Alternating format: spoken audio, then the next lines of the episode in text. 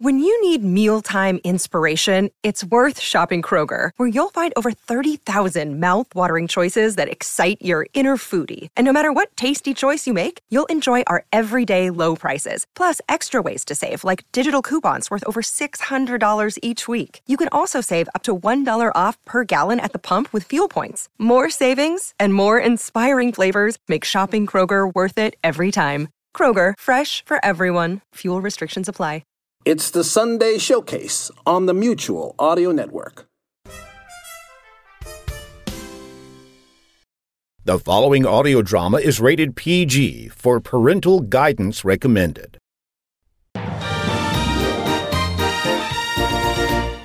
Welcome to the Mutual stage, or at least that of the Mutual Radio Theater stage from the yesteryear of the Mutual Broadcasting System. I'm Jack Ward, here with my little co host Penny. We hope in the Mutual Audio Network to bring back that tradition of fun, stage driven dramas for our listeners with some of the great actors of today. Expect classic and original plays written by the United Artists of Audio for your listening pleasure in the near future. But for now, let's wind back our clocks and listen to our double feature Oh, really? No, oh O'Reilly, and First National Radio Aptitude Test. This is Lorne Greene. It's a bleak autumn in 1870, especially in Dogtown, Colorado, a once thriving boomtown, now suffering the fate of a community whose fortunes rise and fall with the output of the gold and silver mines. When the ore runs out, so do the prospectors.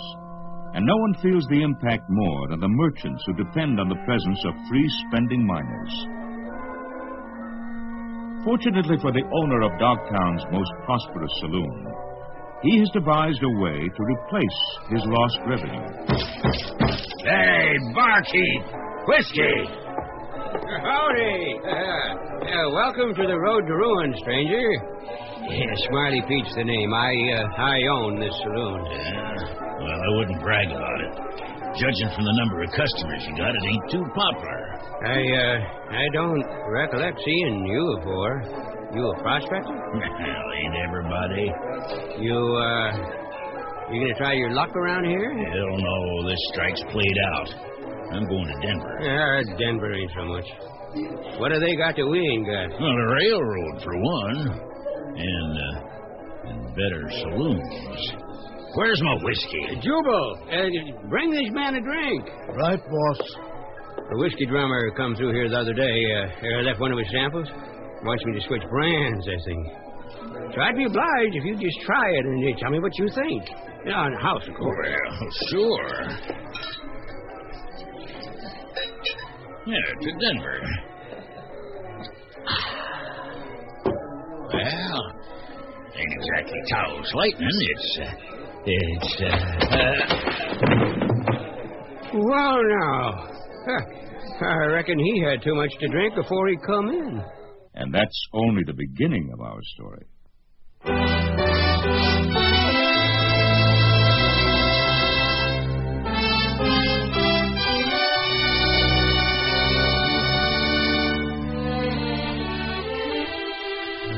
Mutual Radio Theater, a new adventure in radio listening. Five nights of exceptional entertainment every week, brought to you in Elliott Lewis's production of the Mutual Radio Theater. Our story? Oh, really? No, O'Reilly, by Steve Sharon. Our stars Tyler McVey, Daws Butler, and Marvin Miller.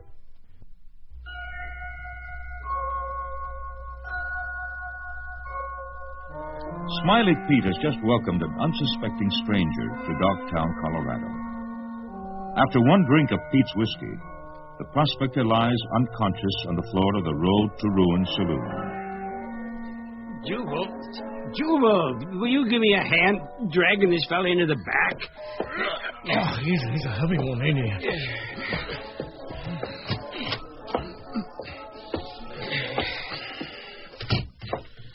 You made it too strong again, Jubal.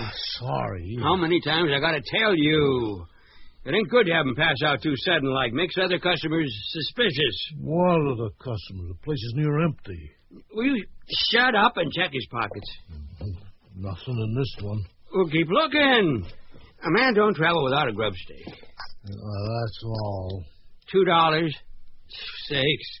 Uh, hardly seems worth the trouble. What do you want me to do with him? Drag him outside and dump him in back of the privy. And take his horse down to the livery stable. Caleb knows what to do. Right, boss. Yeah, and don't forget to bring back the money for the horse.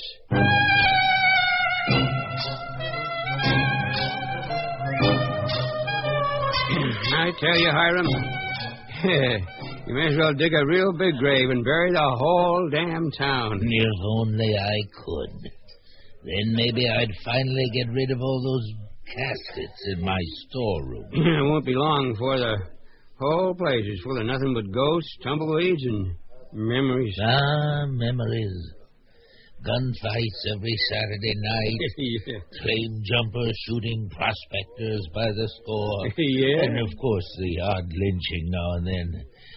It was an undertaker's dream. It was bad enough when the gold played out, but why'd the railroad have to go to Denver?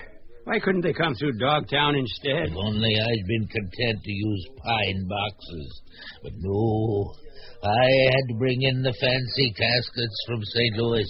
Now every cent I've got is tied up in inventory. Yeah, me too. Well, at least you can drink yours. You're doing a pretty darn good job of helping me. oh, that's okay. Anytime you need a coffin or a place to sleep. I reckon if the railroad had come through here, Dogtown could have been the biggest darn city in the territory. Bigger than Denver, even. Darn railroad. Darn railroad. They could have had me a real saloon with glass chandeliers, one of them mirrors, you know, framed in gold, and a picture of a naked lady hanging over the bar. Hiram Plotkin's funeral and tonsorial parlor. Oh, you would have seen the most lavish funerals and the best haircuts west of the Mississippi. But now. And now Denver's going to have it all. Oh, I, I hate Denver. Me too. You know what we got to do? What? Pack up and head for Denver. After what they've done to us? Dogtown is finished. I don't see no sense waiting around to make it official. Besides, there's plenty of room in Denver for you and me. Aren't you forgetting something? It takes money to set up in a new town. All I've got is some empty caskets and a pack of unpaid bills. What about you? I got two dollars. Whatever I get for a certain horse. But don't worry. I'll get us a grub stake somehow. Yeah, top of the morning to you, Jubal, my lad. Ah, it is a fine, beautiful day, is it not? Well, it's cold out, that's what it is. Oh, oh, yes, frightful cold, frightful cold. I, I, I was just thinking what a horrible day it is. And uh, on a day like this, a man could certainly do with a wee bit of something to warm him up, uh, if you get my meaning. I get it, O'Reilly. I get it. Ah, how's me credit then, Jubal lad? Same as it always is. I see. Well, uh, what have you got as a man with no money can afford? Nothing. In that case, I'll have a double and a word with your boss, if you please. He's over there in the corner. Think of the mistakes I've made. Ah, uh, pardon me, sir. Huh? Yeah, what do you want, O'Reilly? Uh, might I be having a word with you about me credit? You don't have any. Uh, so I've been told. And 'tis a sad state of affairs when a fine old Irish actor, such as myself, sinks to such depths of poverty. Uh, that's why I've come to ask for an advance, uh, so to speak. Cash on the barrelhead, O'Reilly. You know that. Now, uh, I I wouldn't be asking if I didn't have some hope of paying you back. Uh, you see, uh, I uh, I've had a bit of luck. Yeah? What kind of luck? Well, sir, I I'd rather not say. Times being what they are, and certain rascals being only too willing to jump a man's claim. What are you worried about? You've never done any prospecting? Or have you? Ah, there I've gone and said too much already. Oh, my dear Terence, you can trust us. We're your friends. You made a new strike now, No, ain't you? no, no, not a new strike. Well, what then? More like an old one. You see, I was down around the Little Glory diggings, and I, I come across this. Uh, now, uh, now where'd I put it? I thought the Little Glory mine was laid out a long time ago. It was. There ain't nothing down there. Ah, now, that's where you're wrong, and I'll prove it if I give. Ah, ah here it is. Ah, sure, and I'm no miner. But you tell me if that ain't gold. That ain't gold. What? Oh, go on with you. Of course it is. It's fool's gold, you drunken old coot. Oh. And aptly named in this case. It's just a worthless piece of pyrite. I told you, the little glory's all played out, just like everything else in Dogtown. Oh, I see. Well, uh, does this mean you won't be giving me an advance on me credit? Jubal, give the Irishman a drink. One drink on the house. Right, boss. Ah, ain't you grand. Thank you kindly.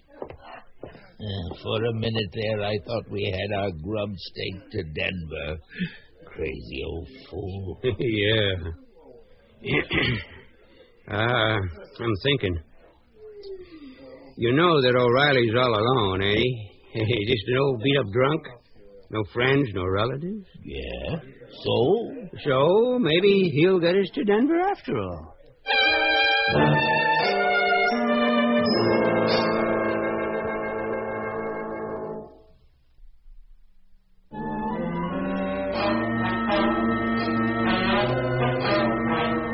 Abandoned by the gold prospectors and bypassed by the railroad, Dogtown, Colorado is rapidly fading into oblivion. A fate which saloon keeper Smiley Pete and undertaker Hiram Clopton do not intend to share. Which is why they are at the office of Moses Sweeney, Western agent for the Trustworthy Insurance Company. The name of the insured? Terrence Aloysius. O'Reilly. And Terrence? Aloysius. Aloysius. O'Reilly. O'Reilly. And the name of the beneficiary? Yours truly. Uh, Smiley Pete. Now, if you'll just forge a, or sign O'Reilly's name and hand over the first installment. Uh, surely. That's every last cent we've got. Mm-hmm. Here you are. One life insurance policy for $800. The only thing that remains to be paid is my, uh, shall we say, commission. Shall we say bribe? Call it what you like. The price is still the same $100. You'll get your money when we get ours. That wasn't the deal. Just what kind of a business do you think I'm running here? The same kind we run, Sweeney. Crooked. You can afford to wait. Well, it, it's the principle of the thing. If if someone came to you and wanted a funeral for themselves, you'd make them pay before the funeral, not after. Hmm, he's got the point there, Pete. After we kill the Irishman, and after you put in the claim, not before.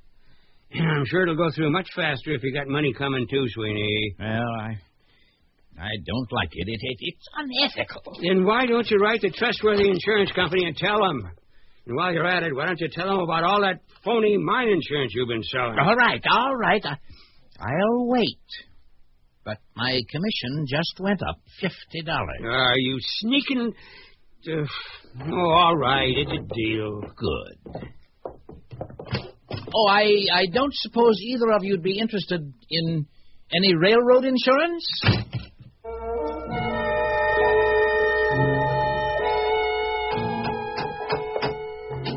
Clear all off them shelves and get 'em in them crates. And you there, boy, start loading them sacks of flour onto the wagon. Here, be careful with them bottles. Hey, Crabtree, what's going on? Well, what's it look like? I'm closing up the store, moving on to Denver. If your boss had any sense, Jubal, he'd do likewise. Well, I reckon we won't be too far behind. Smiley Pete says we're leaving just as soon as you get rid of. Get, Oh. get rid of what? Oh, uh, rats. We got rats back at the saloon. Dirty little varmints. They can take over the whole blame town for all I care. Well, what's he want to kill rats for if he's leaving? Oh, I don't know. He just sent me over to get some of what he's got written down on this here paper. Yeah, let me see this. Hmm. Yeah, I got some. There you go. But be careful. Don't take much of that stuff to kill a few puny rats. Well, I think the varmint Pete's is a mighty big one.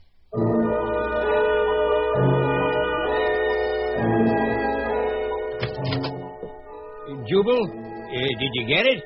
Yeah, it was Crabtree's last bottle. Excellent. Now, uh, pay attention, Hiram. and uh, you'll learn how to make the kickinest whiskey O'Reilly's ever going to taste. You mean the last whiskey he's ever going to taste? and now, we've let one barrel of rainwater come to a boil like this, you see. And now we add the alcohol. And three plugs of tobacco for, uh, for color. Then half a pound of red pepper to liven it up. Pour it in, Jubal. And then we put it. Where's the soap, Jubal? I think I'm going to be sick. Right here, boss. Five bars of soap to give it body. Now we just let it all boil together, and pretty soon, yeah, we're going to have a batch of whiskey so strong it'll make your eyeballs bleed. Remind me to do my drinking across the street from now on. Hey, boss, what about the... Jumping uh, Jaw, Hoshaphat. I plumb forgot. Give me the arsenic you got from Crabtree, Jubal. Ah, there. yeah, that ought to do her.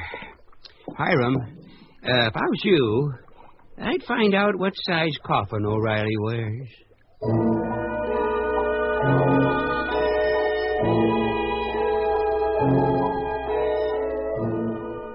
Oh, Patty dear, did you hear? The news is going round. The shamrock is forbid by law to grow on Irish ground. St. Patrick's Day no more will keep here. If there's any English pigs in here, step outside, and I'll whip the whole cowardly lot of you. Hey, uh, Terrence, the boss wants to see you. Huh? The boss, he wants to have a drink with you. Oh, he does, does he? Well, never let it be said that Terence Aloysius O'Reilly was never impolite to his host. Lead on, Jubal, my boy, lead on. O'Reilly! Where, where you been? We've been waiting for you. Yes, we've been waiting for you. Oh, have you now? Jubal, uh, bring us another bottle. Right, boss. Why don't you just pull up a chair here and uh, sit down? Oh, How about a drink, huh? oh well, I, I like that. Oh, here you go, boss.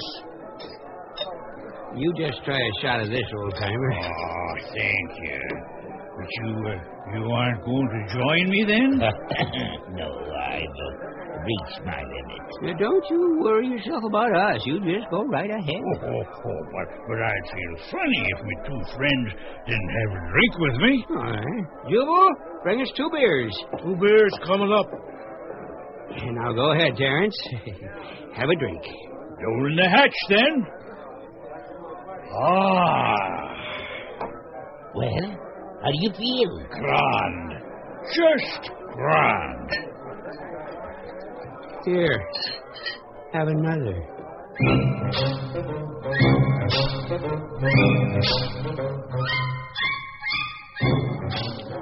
Are you sure you aren't Irish? Yes, I'm sure. What, what, what was your name again? Plotkin. Hmm. I knew a Pitkin once. From Belfast he was. Uh, might you be related then? Plotkin, not He was a Protestant, I believe. Big, strapping broth of a lad. Excuse Lived with me. His old mother and grandfather until he went to sea. She was a minute when he went in. He's almost finished the whole bottle. Why isn't he dead? Why should I know why he isn't dead? Well, do something. Jubal, get the Irishman another bottle.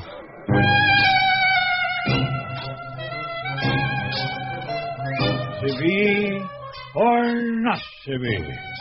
That is the question. Whether Whether 'tis nobler in the mind to suffer the arrows and misfortunes of our outrageous slings. I thought he'd never go. Well, you're the undertaker. Check and make sure that he's dead. Mm. Well, I can still feel a pulse. darn stubborn Irishman. Well, don't worry. He drank two bottles of whiskey laced with arsenic. It won't be long now.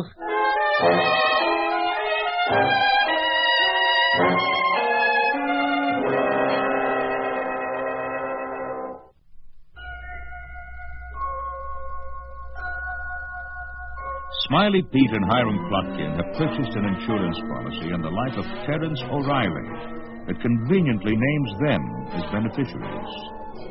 Now, having pumped the Irishman full of whiskey, they wait anxiously for the poison to take effect. Hiram, you better check O'Reilly again. I just did. We'll check him again. Uh, he's still alive. What do you mean he's still alive? I mean he's still alive. Don't worry, it won't be long now. You've been saying that for the last five hours. It's almost sunup. Well, we'll just have to wait. In the meanwhile, why don't we have another drink? Give me that. Hmm? Who do you think you are, anyway? Drinking up all my inventory? Well, I just thought I Just look at you. Oh, just look at me. One more drink, and you'll turn into a walking whiskey vat. Hell, O'Reilly's probably been dead the whole time, only you're too drunk to know it. I reckon I'll just have to check him myself. Well, he sure as hell feels dead. I don't hear no heartbeat, so, so he must. Jump into hospital! Oh, oh, top of the morning to you. I, I don't believe it. You're, you're still, you're still. Don't tell me I've spent the whole night here in your saloon. But, but this is impossible. He I drank. know, I know. I drank a wee bit too much, and I do apologize to the both of you. Uh, thanks for the use of your floor. and now, if you'll excuse me, I'll be on my way. hey, boss, there's so much time. What are you doing here? Never mind. Oh, oh, wait a minute, O'Reilly. How about a drink before you go? Why, perhaps a wee one, uh, just to get me started. Help yourself. Hiram, Jubal, I want to talk to you in the back. Uh, Don't go away, O'Reilly. I'll be right with you. Take your time, take your time. All right, Hiram, you're the undertaker. How come O'Reilly ain't one of your customers yet? I don't know. Maybe you didn't use enough arsenic. What will we do now? If at first you don't succeed. Yeah, yeah that's true. Hey, O'Reilly, yeah, you must be getting kind of hungry. Ah, now that you mention it, I do feel kind of wolfish. Well, I'll just get Jubal to rustle up some grub for you. Hey, Jubal, where are them fish you caught yesterday? I left them hanging outside. We'll go and get them. Get them.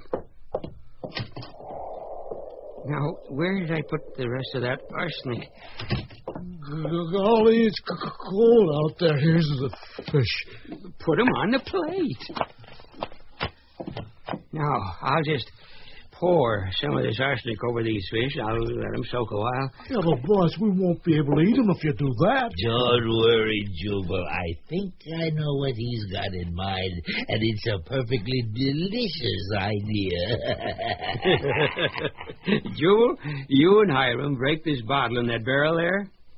Then I want you to grind the pieces into little bits. Well, if you say so.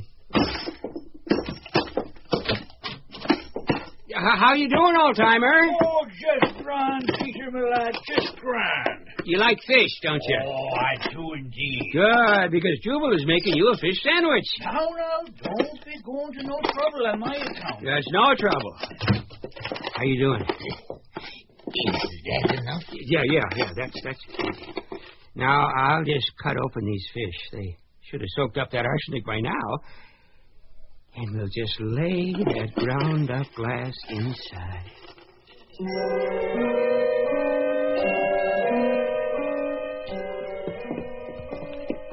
right, Jubal. Uh, serve Mr. O'Reilly his grub. There you go, O'Reilly. A nice fish sandwich. Ah, tis a lucky man I am to have friends like you. Uh, mm. Well, uh, how do you feel? Uh, I mean, how's it taste? Mm, like me old mother used to make, Jubal boyo. You've outdone yourself. Did you hear that? He likes it. Yeah, make sure you eat the whole thing, O'Reilly. Otherwise, Jubal will be uh, downright insulted. Look at him. He's eating the whole sandwich. How can he do that?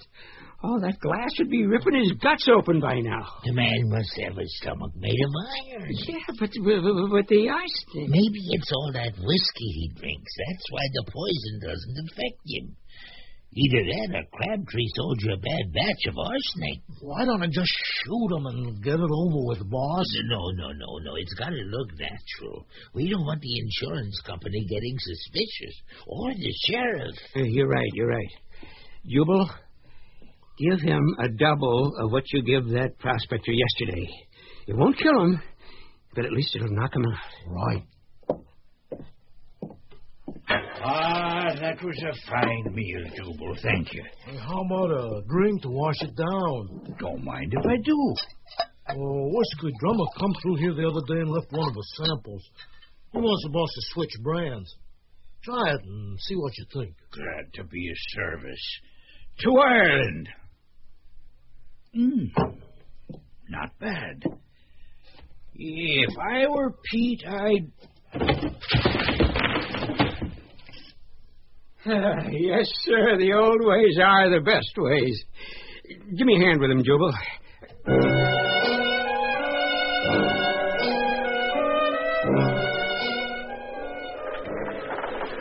All right, uh, this far enough. Whoa there.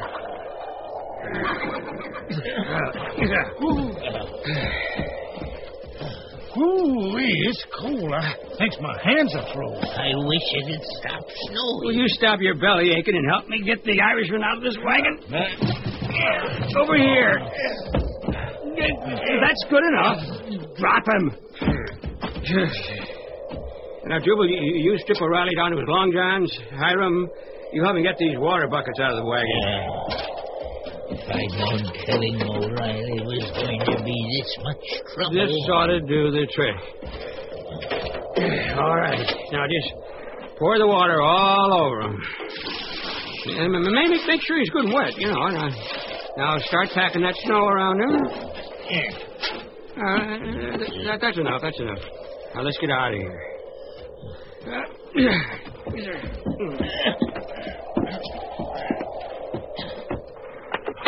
Yeah. How long before he comes to? A couple hours, I reckon. And by the time he does, O'Reilly's going to have one fatal case of pneumonia.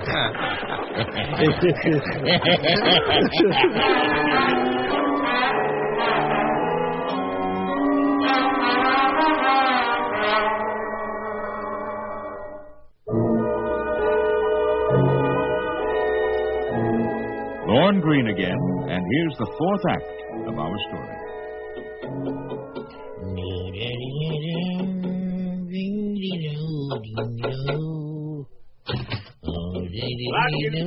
Hey, Plotkin. Back here. Oh, hello, Sheriff. I'm afraid I got some business for you. Mm, Judging from that coffin you're putting together, looks like you expected me. Yes, I was. What? Uh, that, is what I mean is I, uh, well, I have to be prepared in this profession. You never know when somebody'll up and drop dead, you Yeah, know. I reckon so. Well, anyways, I got one for you. He's out in the wagon. Well, we'd better get him in here. He must be frozen solid by now. No, body's still warm. Oh, oh, oh yes, of course. I found him this morning. Chinese fella. Uh, Sheriff, he's not Chinese. He's Irish. Oh, really? No, O'Reilly. I thought his name was Ying. It's O'Reilly. Well, anyways, I got him out here in the wagon. He's all yours. Oh, that's not O'Reilly. That's a Chinaman. He sure don't look Irish, does he?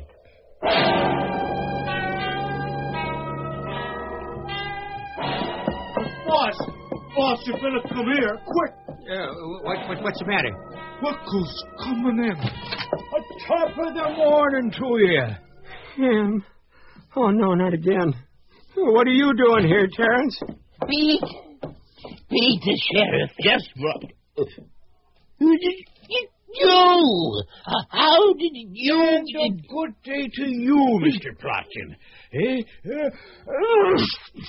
Why, I, I beg your pardon. I, uh, I seem to have caught a wee bit of a cold. A, a cold? Yes, that's uh, why I stopped by.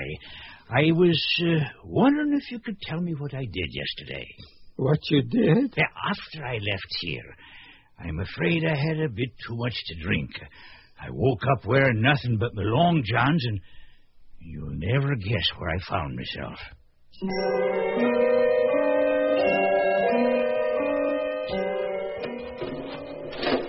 Sure is dark down here.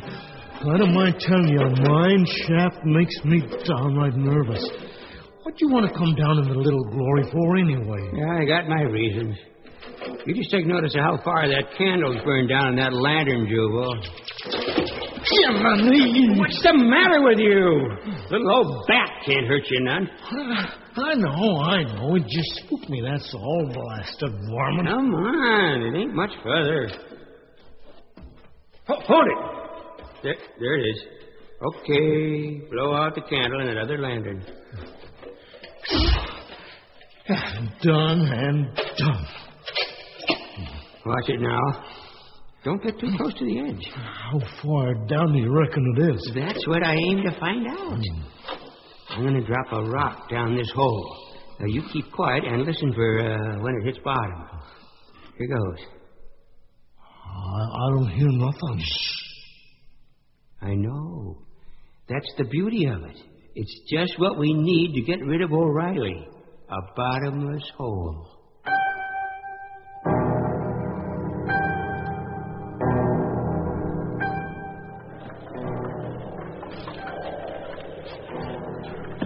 O'Reilly! Hey, hey, O'Reilly! Ah, tis you, Pete. What can I do for you? I want to talk to you. Uh, you still got that piece of fool's gold you found near the little glory mine? Sure, I got it right here. Uh-huh. Well, let me, let me see it. Hmm.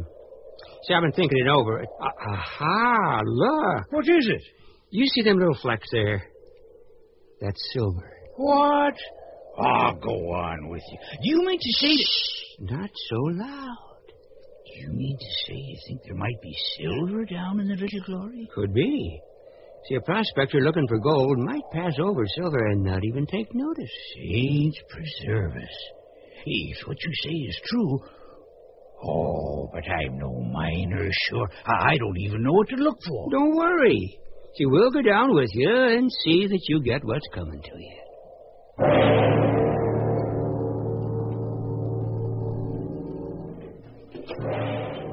Well, watch your step. You should have brought more lanterns. Two is plenty. Do you, do you know where you're going? To the end of the tunnel. If there's any silver down here, it'll be at the face.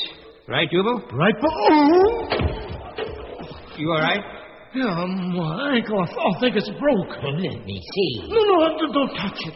Oh. Can you walk? No, no, it's broke. I'm sure of it. Oh, poor lad. Uh, we'd best be getting you back. All right. Uh, here, O'Reilly. Uh, you take this lantern and go on down to the face. And Hiram and me will carry Jubal back to the entrance and catch up with you later. No, no, no. I, I, wouldn't want to get lost down here. You won't get lost. Just go straight down till you come to a fork in the tunnel. Just keep to the right, and you'll reach the face. But, but, now, there's no sense in us all going back. Besides, if there is any silver down there, I reckon you'll want to be the first to see it. Oh, well, all right. I, yeah, I'll meet you at the face then. Uh, don't don't forget keep to the right. Right. How's your ankle, Jubal? Right as rain, boss. that was a nice bit of acting you did there. Too bad O'Reilly isn't going to be around to appreciate it. Did you did you fix his lantern like I told you? Yeah, I measured his candle again, the one we took with us this morning. And then I cut the wick so it'll sputter out just before it reaches the bottomless hole. You mean bottomless grave? yeah, O'Reilly's bottomless grave.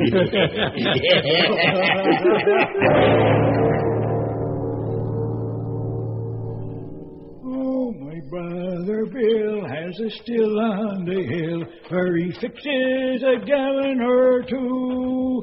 Buzzards in the sky fly. Oh, here we are. Keep to the right, he says. Oh, I keeps to the right. Huh? What's this? Sure, ain't that a hell of a place to be put in a hole? Well, Terence, me lad, you've made a wrong turn. You'd best go back and Try the left fork.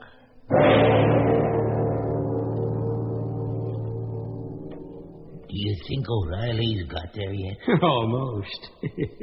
His lantern should go out any time now. Yeah, we better go check. Jubal, uh, you, you lead the way. Hey! What in tarnation did you put out the light for? Well, my fault. It just went out by itself. You knothead! You gave O'Reilly the wrong lantern. Me? You're the one that gave it to him. Well, do something. See if you can light it again. Oh, I can't find it. It must have rolled away in the dark. Will, will, you, will you just feel around for it? I, I can't see a thing. Ouch! Watch it! You watch it. What are we going to do? How are we going to get out of here? Will you shut up and let me think? Hiram, where are you? Here, here. Hey, grab hold of my belt. Uh. And Jubal, you grab onto Hiram's belt. Now, everybody touch the wall with your right hand. I get it. All we have to do is walk slow and easy, huh? Yeah, that's right. We'll be out of here in no time. I, I, I hope you're going the right way. Don't worry. Damn curtains! What was that? Just a bat. No, no, no, no. Something else. It sounded like a rumble. I don't hear nothing. Dude, what kind of a rumble? Maybe, uh, maybe it's caving. Oh, Lord. Faster, walk faster. Oh! Get up! Get up! I can't see where I am. You don't stop. We gotta keep going. Wait, where is the entrance? Will you just keep going? Will you just keep going? Ah!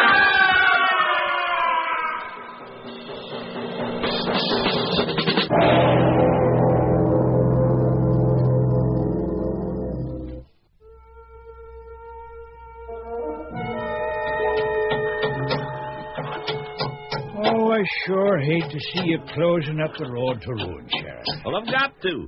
Now that Smiley Pete and Jubal are gone, and with Hiram gone, I reckon I'll have to close up funeral parlor, too. Ah, the poor lads. Terence Aloysius O'Reilly? Sure, that's me. Name's Moses Sweeney. I'm from the Trustworthy Insurance Company. I'm here to make payment on the life insurance policy. Life insurance? I don't know what you're talking about. No, I don't reckon he'd have told you. The fact is, Smiley Pete took out a policy insuring you for $800 and naming himself beneficiary. He did, did he? Now, wasn't that nice of him? Yes, but there was also a reverse beneficiary clause in the policy, and now, since Pete is. well, the $800 goes to you. Saints preserve us. Eight hundred dollars. Minus my commission of $150. Now, if you'll just sign this receipt, I can make payment right now. I'll be glad to. And thank you. And here's your draft for $650. Oh, bless you. Uh, good day. Oh, that Peter. What a grand friend he was. Sheriff, uh, now that you've closed up the saloon, uh, might I ask what you'll be doing with all of Pete's inventory? You mean the whiskey? Well, I reckon it'll all be sold off. Why? Well, I've had a bit of luck, you see, and I was thinking of heading for Denver. Maybe opening up a saloon of my own.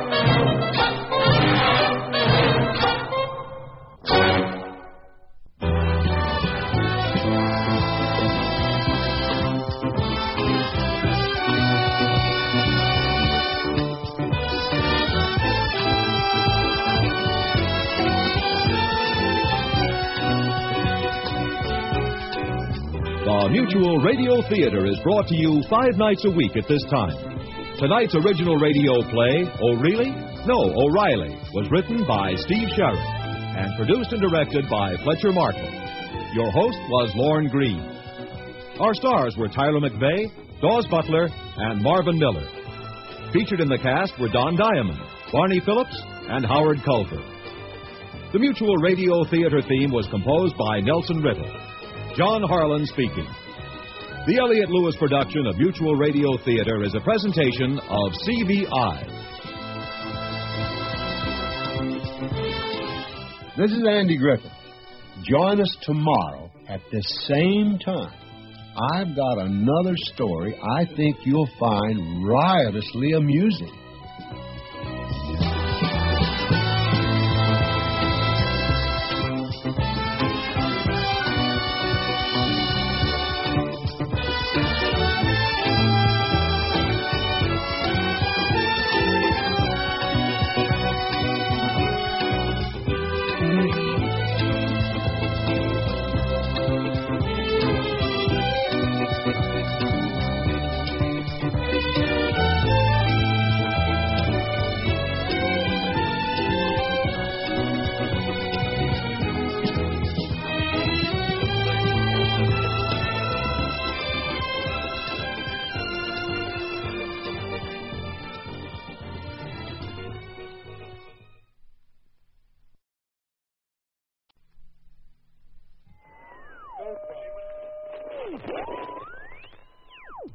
We're over here. That's better. Glad you found us. I'm Andy Griffith. How many of you can remember huddling close to the big radio in the living room while Dad expertly tuned the dials and the sound of static magically gave way to the voices of Fred Allen, Jack Benny, The Shadow, Fibber McGee and Molly, The Green Hornet, Jack Armstrong, Edgar Bergen, and Buck Rogers. From some distant spot in the night, these and other programs miraculously came to life right in your very own home. Well, that's what radio used to be like. Nowadays, radio is a constant companion, a good friend who oftentimes is taken for granted. Turn it on, flip the stations, you'll hear phone-in psychiatrists, freeway conditions, school closings, ball games, all news, beautiful music, not so beautiful music, fast talking DJs. I won't even mention those strange headsets the kids and joggers like to wear. All in all, radio is as modern and mobile as the people it serves. As for radio's future, we can be sure that it will continue to inform and entertain listeners for generations to come. And that gives me a good feeling. So, how much do we really know about this medium that shares so much of our everyday lives? Well, we're going to have a chance to find out because in a moment we'll take the first National Radio Aptitude Test. And that's only the beginning of our problems.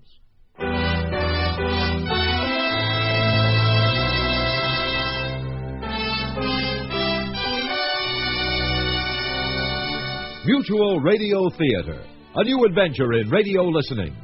Five nights of exceptional entertainment every week.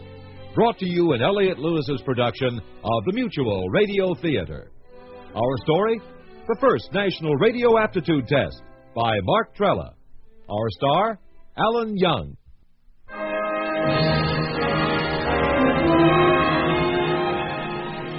This is certain an important event in radio history. Imagine to actually take part in the very first National Radio Aptitude Test. And it's now my distinct pleasure to introduce to you the man most qualified to administer this epoch making event, Mr. Buddy Binder. Thank you, Mr. Griffith.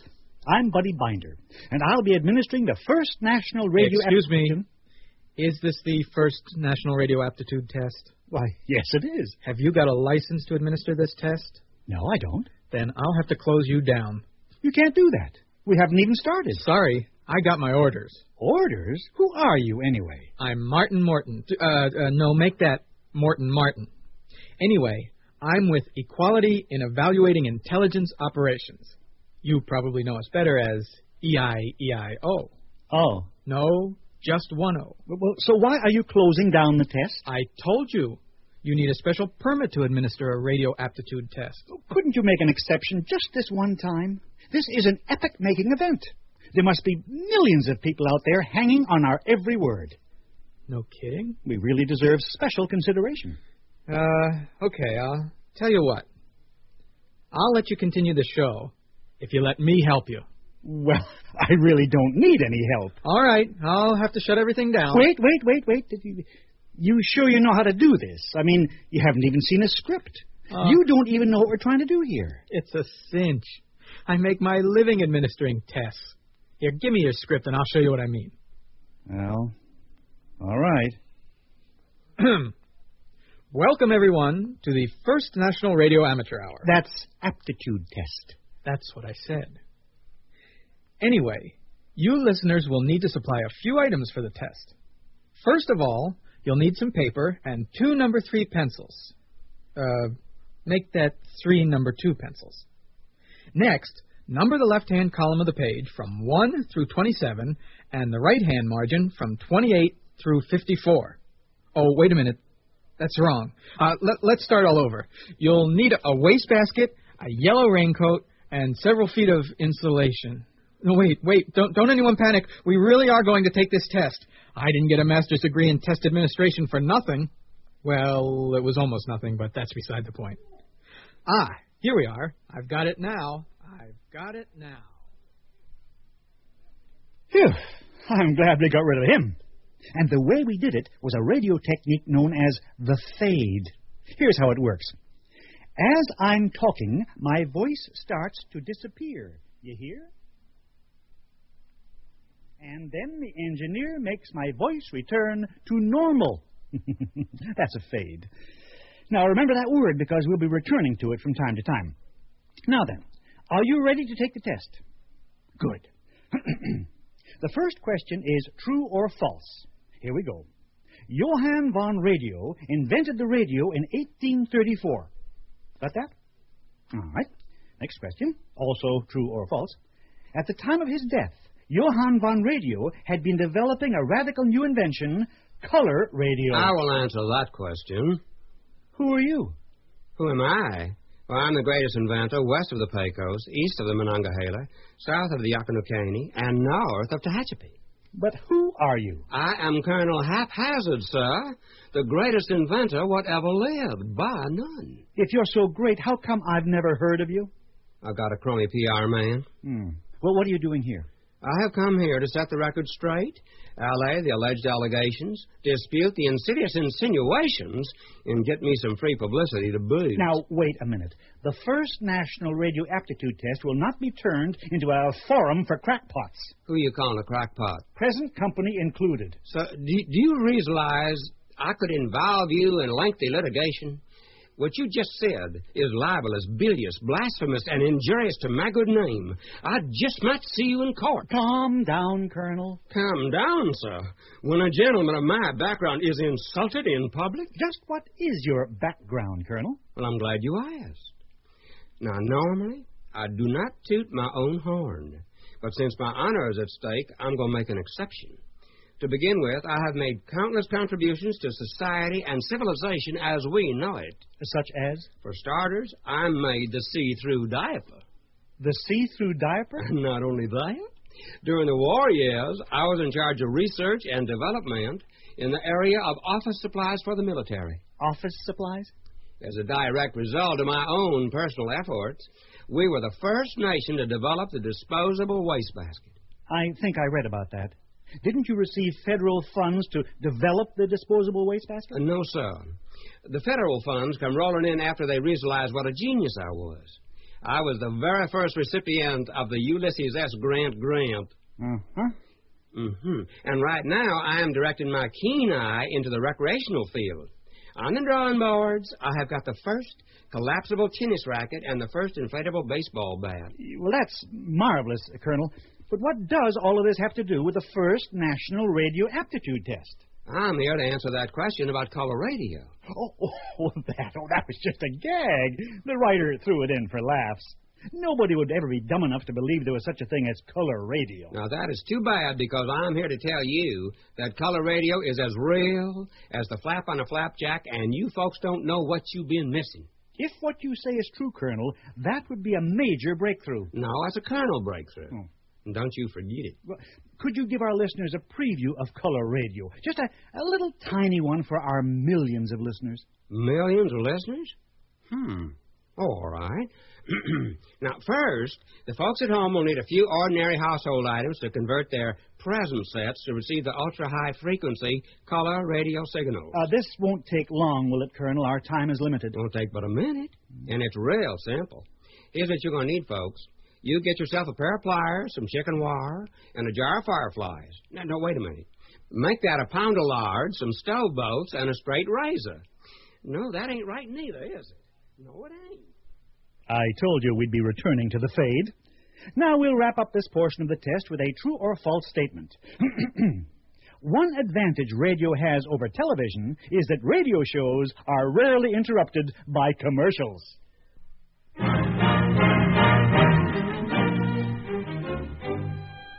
Welcome back to the first National Radio Aptitude Test, and I do believe we're ready for the second part of the test. Buddy Binder again. I'd like to introduce another technique which we'll be using during the show. It's called reverb. Now, when I say. Oh, excuse me. Is this the first National Radio Aptitude Test? Why, yes, it is. Have you got a reverb license? I wasn't aware that we needed oh, it. Sure, you do. Says so right here, you see. Eh? Yes. Oh, oh, I see. Say, who are you, anyway? Martin Morton. But he was just here. No, no, no, no. That was Morton Martin. Oh. People confuse us all the time because we look alike. And I suppose you're also with E-I-E-I-O? No, no, no, no. I'm with A-E-I-O-U. And sometimes Y. That's Audio Enforcement in Organizations Unwholesome. I take issue with that remark. This show is completely wholesome. And what does the Y mean? Why? Because I'd like to know. No, no. No, that's what it means. It's an inside joke. Oh, well, I'm glad I'm outside. Look, could I ask you to do me a favor? Oh, sure, sure. Yeah, good. Just say a few words to our national audience. Me? Yes, you. There must be millions of listeners. Go ahead, say anything that comes into your mind. Well, gee. all right. First, I'd like to say hello to all my family and friends. Mom, Dad, Sam, Don. Ladies and gentlemen, I apologize for these interruptions. If it wasn't for the fade, we'd be in serious trouble. Now, I'd like to continue, if I may, with the following question. Johann von Radio has been called the father of modern radio. Who is the mother of modern radio?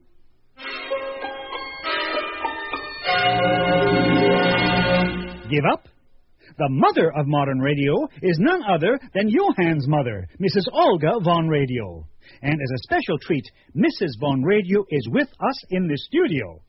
Hello, Mrs. Von Radio, and welcome to the first National Radio Aptitude Test. Ah, it is my pleasure. I just love to talk with young people. And not many of them know my Johann invented the radio. It's a shame. He certainly hasn't received the credit due him for his invention. He couldn't get any credit when he was inventing it either. It's distressing to hear that one of the great minds of our day lived in abject poverty. I abject. We lived in Vienna. Yeah, I mean, he had a, an impoverished background. Ah, we had lots of money, if that is what you mean.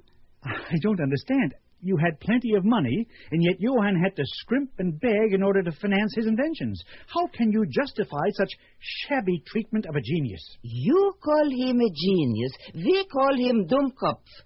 I find that hard to believe. What else would you call somebody who invented synthetic strudel? Well, a stainless steel glockenspiel? Well, a wall-to-wall waltz? He was obviously ahead of his time. Great minds are always misunderstood. No, no, there was no misunderstanding. This kid was strictly weird. Once he even tried to put my little schnauzer Rudy into orbit. Was the attempt successful? Are you kidding? Rudy crash landed in the Vienna woods. He has never forgiven Johann. That's understandable. The whole experience left Rudy very bitter. He still sees an analyst. I'm sorry to hear that. At times he gets even vicious. Have you ever seen a vicious schnauzer? I don't think I can even say it. Go ahead. Say it five times, real fast. Yeah? Vicious schnauzer, vicious schnauzer, vicious schnauzer. Impossible to do. In my spare time, I play with the tongue twisters. I got another one.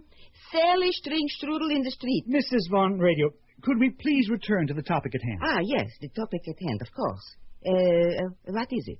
Your boy, Johann. When did he build his first radio? Oh, let me see. He built it after he got his first motor car. Why is that? The car didn't come with a radio, so Johann, Johann had to invent one. he also invented white walls and the glove compartment. For his gloves, of no, course. no, no. no. That is where he put the radio. I told you, he was a weird kid. It certainly sounds like quite a car. Ah, yeah, you wouldn't catch me in it. He even put in Venetian blinds. That does sound a bit unusual. Also installed a lower level leather louver. A lower level leather louver? Go and say it five times real fast. Lower level leather louver, lower level leather louver. That's another tongue twister for you. yes, it is.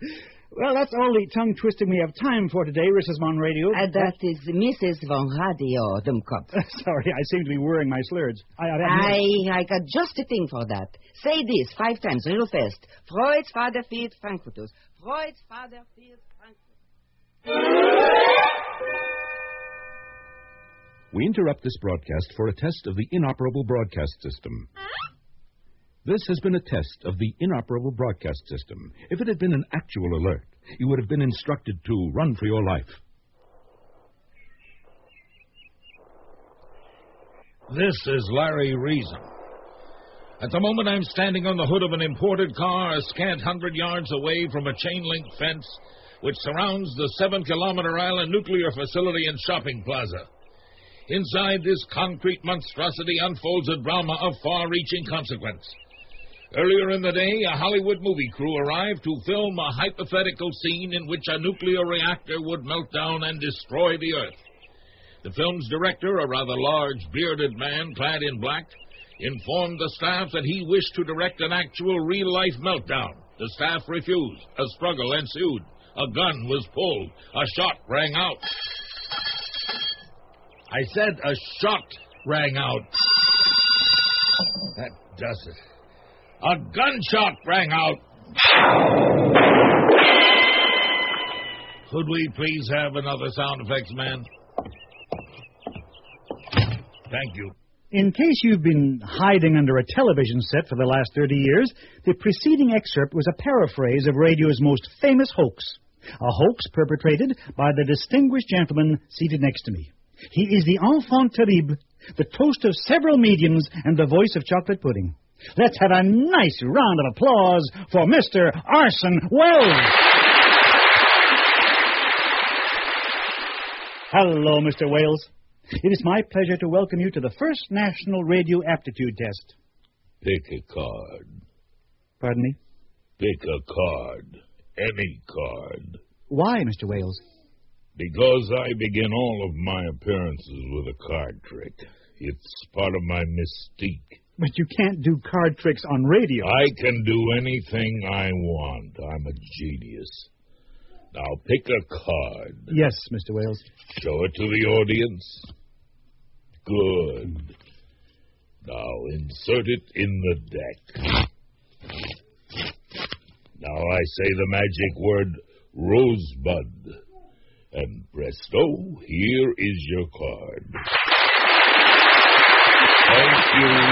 Thank you. That that wasn't my card, Mr. Wales. Of course it was. How would you like me to saw you in half? No, thank you, sir. No. Uh, could we please talk about your colorful and outstanding career in radio? Since you put it that way. That little gem you just heard was recorded in a cab on the way to a cancellation. I composed most of it off the top of my head, which is one reason why it is such a stunning tour de force. There are other reasons my skillful direction, my brilliant selection of music, my exquisite sense of timing, and so forth and so forth. Yes. What was it like to work in radio in those days, Mr. Wales? Oh, my dear man.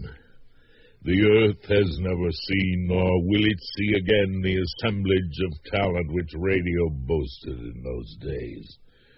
Ah, it was grand. We were all geniuses. We treated each other with respect and sometimes bought each other lunch. radio has always been my first love. Ah, yes. Well, w- with radio enjoying a resurgence in popularity, Mr. Wales, is there a chance that you might consent to reappear in your favorite medium? Regrettably, several things would prevent me from making a full scale return to radio. First, as you so shrewdly observed, one can't do card tricks on radio. And second, for the past few years, I have been immersed in a highly personal film project. Yes, I know. It, it's called The Other Bag of Wind. Correct. It is a witty, acerbic, sometimes exasperating look at our society through the eyes of an aging movie director. At the risk of spoiling the ending, which involves a deck of cards, I might tell you that the film structure cleverly lampoons the film community and a representative cross section of our society. Mm, it sounds fascinating. When will it be finished? I intend to leave it unfinished as a tongue in cheek comment on the state of filmmaking today. So you might say that all's wells that doesn't end wells. I wouldn't possibly. Now then, pick a card, any card.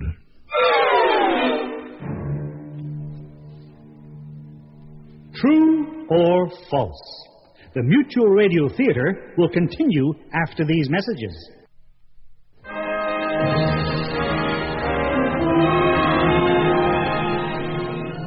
have we got a special treat in store for you. Buddy Binder, the host of the first National Radio Aptitude Test, is also a fanatic collector of old radio programs. He stores them in an abandoned root cellar outside Yakima, Washington, and only listens to them during electrical storms. Buddy has graciously consented to share some of these great radio classics with us. What will we be hearing first, Buddy? Well, Mr. Griffith, I thought we'd start off with an old fashioned radio quiz show. Here we go.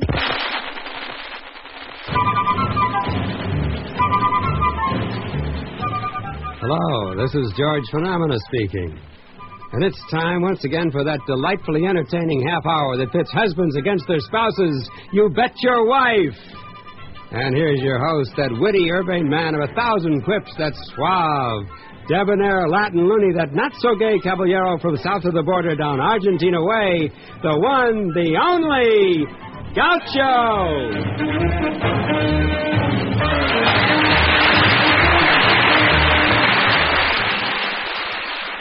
Thank you, thank you, thank you. And I'd like to thank you, George, for that introduction. It's always my pleasure, Gaucho. I said I'd like to thank you, but I don't think that introduction really fit my stature. And if you've ever had your stature fitted, you'll know what I'm talking about. Well, who are our first contestants, George? Well, Gaucho, our contestants are Howard and Emma Wilson. Come in and meet Gaucho, folks. Hello, folks. Before you open your mouths, I'll have George lower his voice in a confidential manner and tell our audience what the secret white is. The secret word is albatross. Okay, folks. The secret white is a common everyday item, something you'd find around the house. And if you say the secret white, you win a freezer full of ground beef. And if you don't want a freezer full of ground beef, you can have a freezer full of ground. I'm a vegetarian, Gaucho. Really? I thought you were a Republican. Emma, do you take this man to be our lawful wedded husband? I do. That's too bad, because I'm available after the show. Pardon me, Emma. Those of you at home and in the studio audience, do you find this couple as dull and uninteresting as I do?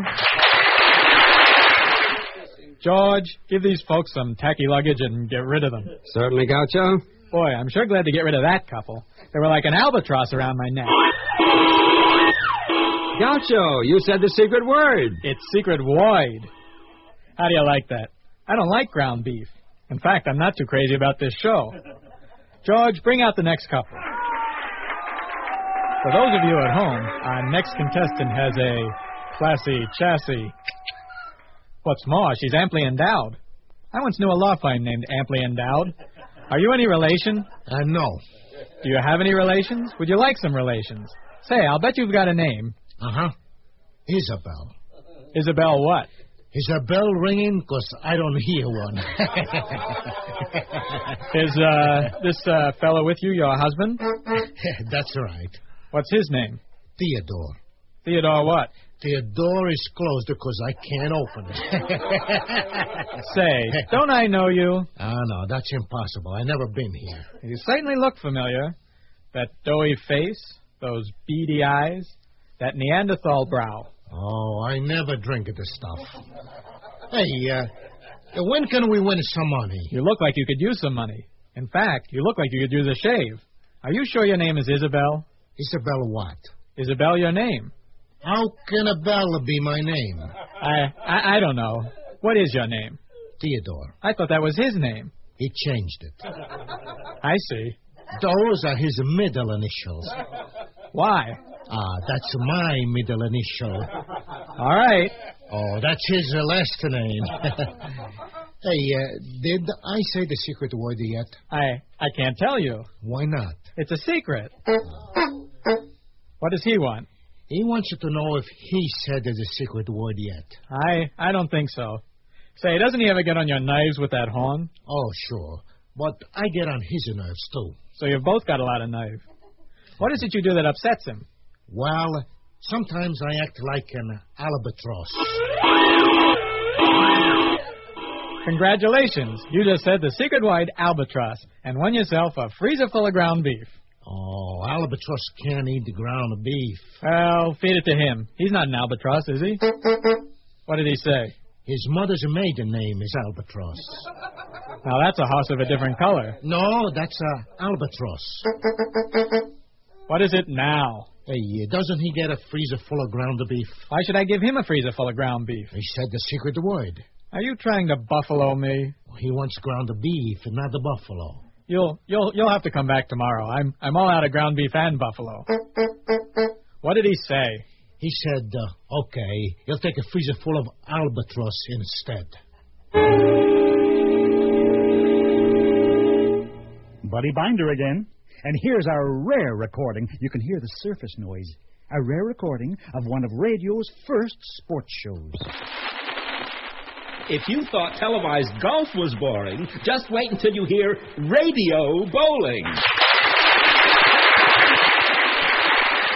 Hello, everyone, and welcome once again to Radio Bowling. As you know, every week we visit a different bowling alley somewhere in this great big country of ours. This week, we find ourselves in the cavernous Echo Park Lanes in California. The Echo Park Lanes boasts the world's most advanced pin spotting system, as well as the world's longest lanes. If you recall, last week's show ended with Gypsy Joe Abalone facing the always difficult 710 split. Joe steps up to the line, cradling that iridescent ball, which is his trademark. Here's a picture of intense concentration as he begins his delivery with that peculiar corkscrew motion that has made him the darling of chiropractors everywhere.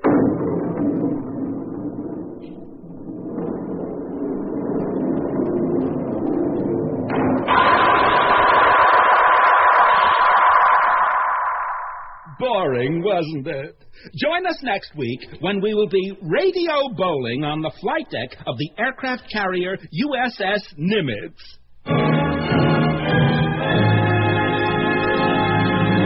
True or false? The first national radio aptitude test will not be interrupted by these commercial messages.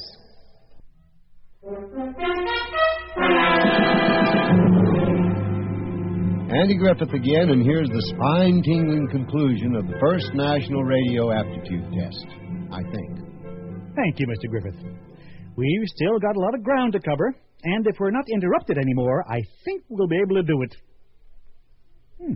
So far, so good. Now then, during the last commercial break, I jotted down several multiple choice questions, and after I give you the questions, we'll be switching to Mary Kay Burfish in New York for the answers. Ready? Mhm. First question. Radio stations in the East and West differ by the first letter in the station's call letters.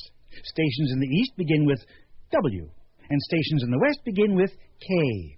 The dividing line which determines East and West is A. The Missouri Compromise, B. The Louisiana Purchase, C. The Panama Canal, D. The Doppler Effect. Got that? Hmm. Here's question number two. The person who plays records at a radio station is called A. Red Snapper, B. The Doppler Effect, C. Astronaut, D. Hockey Puck. And now for the final question. The scientific term for the apparent change of frequency of sound waves varying with the relative velocity of the source and observer is A. The Bermuda Triangle, B. Billy Carter, C. The Doppler Effect, D. Poltergeist. Take it away, Mary Kay. Thank you, Buddy. The answer to all of the above questions was, of course, the Doppler effect. And we're very fortunate to have with us in the studio the man who is responsible for the discovery of this little understood phenomenon, Mr. Seamus Malarkey.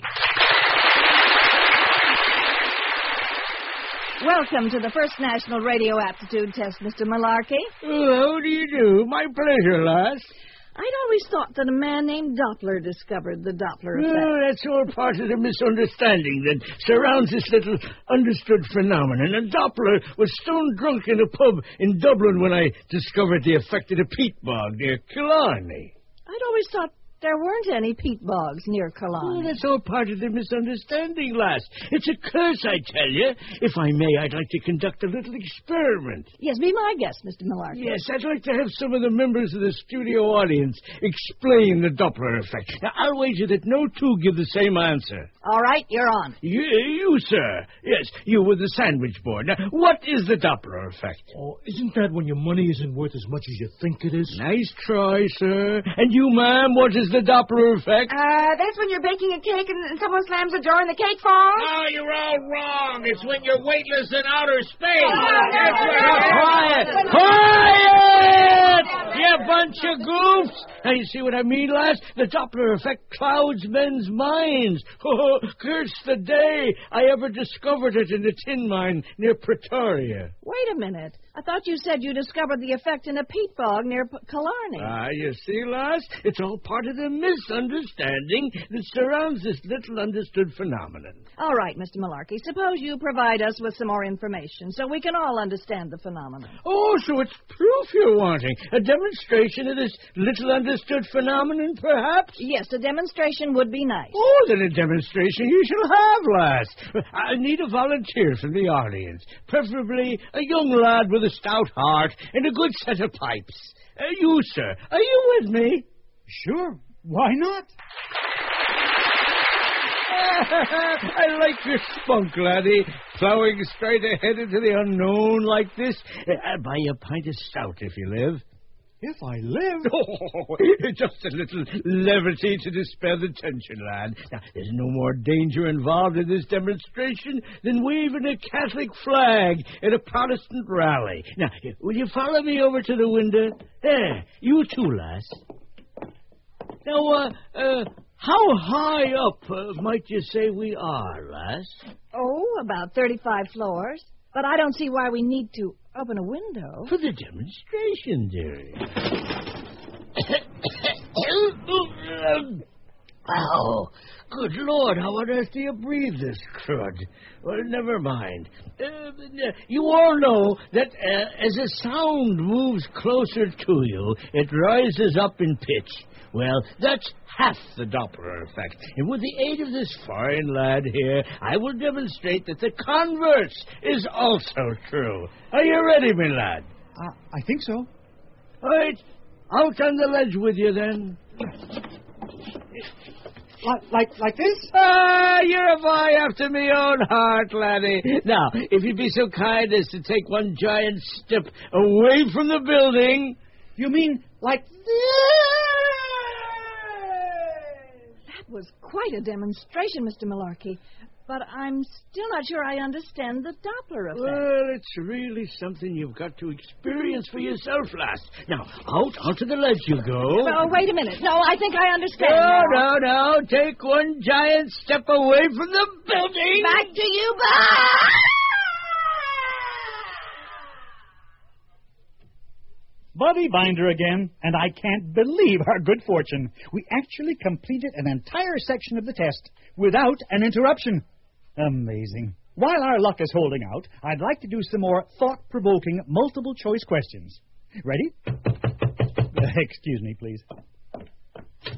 Is this the first National Radio Amateur Hour? Yes, it is. Well, wait a minute. Did you say. This is the place, boys. Bring it in here. No, if, if you said what I think you said, there's been an awful mistake. Those crates can go over there, you guys. There's sign here, pal. No, certainly. Here, that's your copy. I see you around. I don't understand this at all. These crates are addressed to the First National Radio Amateur Hour. Some of them have the logo of Enigmo the Magnificent. What is going on here? Help! Let me out of here! I thought I heard something. Oh, I'm in here, inside the steamer trunk. Sounds like it's coming from the steamer trunk. Ta-da! Who, sir, are you? Enigma the Magnificent, the world's greatest escape artiste. You are the world's greatest escape artist? Sure, didn't you receive the handbills and hype I sent you? No, I don't remember receiving Oh, well, no sweat, Chet. I got a whole trunk of 'em here somewhere, but don't take my word for it. The seeing is in the pudding, as they say, and I'm here to make a believer out of the entire country with my latest death-defying stunt. And what stunt is that? I escaped from a room full of insurance salesmen. That's really marvelous, Enigma, but I think there's been a slight misunderstanding. What kind of misunderstanding? I think you think that this is the first National Radio Amateur Hour. So? Well, it's really the first National Radio Aptitude Test. A test? Well, that's even better. For a minute, you had me worried. I thought I was going to have to call all my friends and tell them to forget the whole thing. All of your friends? Oh, sure. I know loads of talented people. They should be arriving any minute. Any minute? That must be them now. Meet Boris Buffon, the Bayonne baritone. This here is Tiny Tina, the tap dancing toad. This is my brother-in-law Max and his train seal Socrates. Just remember the subliminal and erogenous facets while in this And this is Stanley Brooksy, the greatest artist this side of Atlantic City. My wife Nancy makes mistakes. He should be here any minute. I can hardly wait. I can't understand where the barbershop quartet is. Unless they all had to work overtime. I give up. You win. Oh, wait, wait a second. Hey, how about some peace and quiet? Now, what were you saying? I said you win. You can have your first National Radio Amateur Hour. You, you really mean it? Hey, hey, gang, did you hear that? Oh, you won't regret this, pal. How soon do you think we can be on the air? Sooner than we all think, I'm afraid.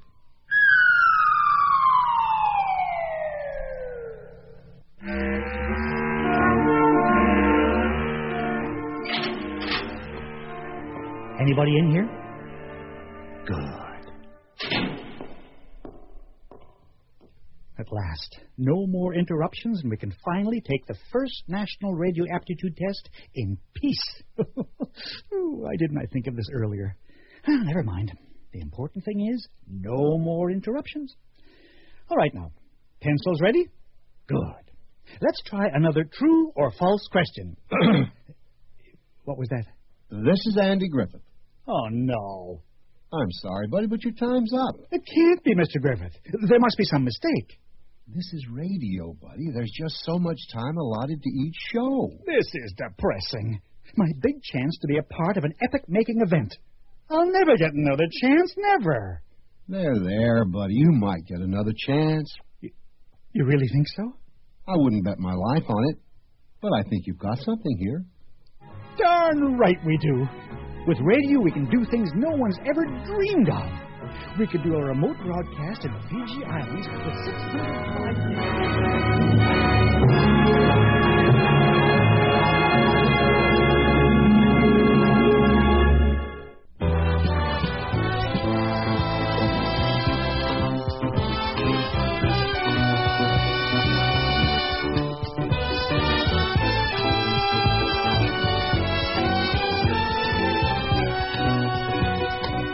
The Mutual Radio Theater is brought to you five nights a week at this time.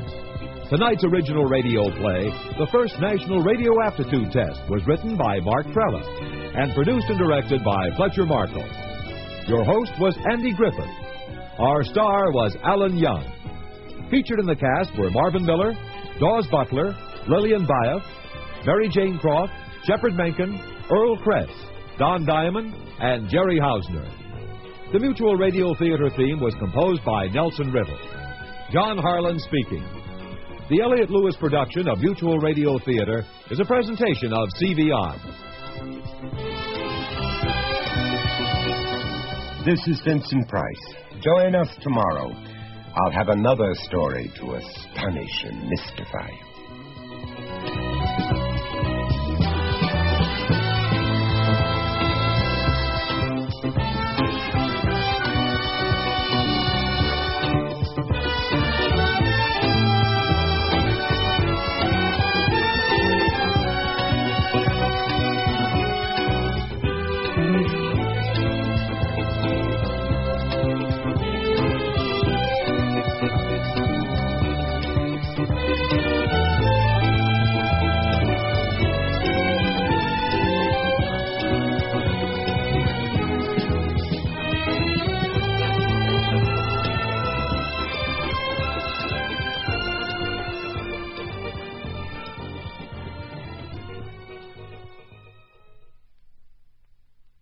That's this week's Mutual Presents feature.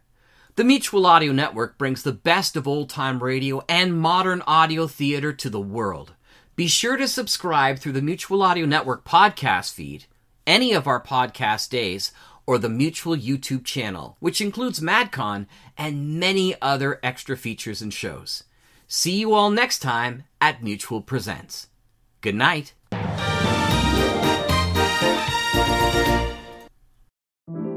Thank you for listening to Sunday Showcase on the Mutual Audio Network. We invite you to continue the amazing audio tomorrow on Mutual with the Monday Matinee. Our weekly series of dramatic, theatrical, classic, eclectic, and live radio dramas. You can subscribe to the full Mutual Audio Network feed every day for the world's largest curated collection of audio drama, or find the Monday Matinee feed in your favorite podcast players. See you tomorrow at the matinee, and thanks so much for listening.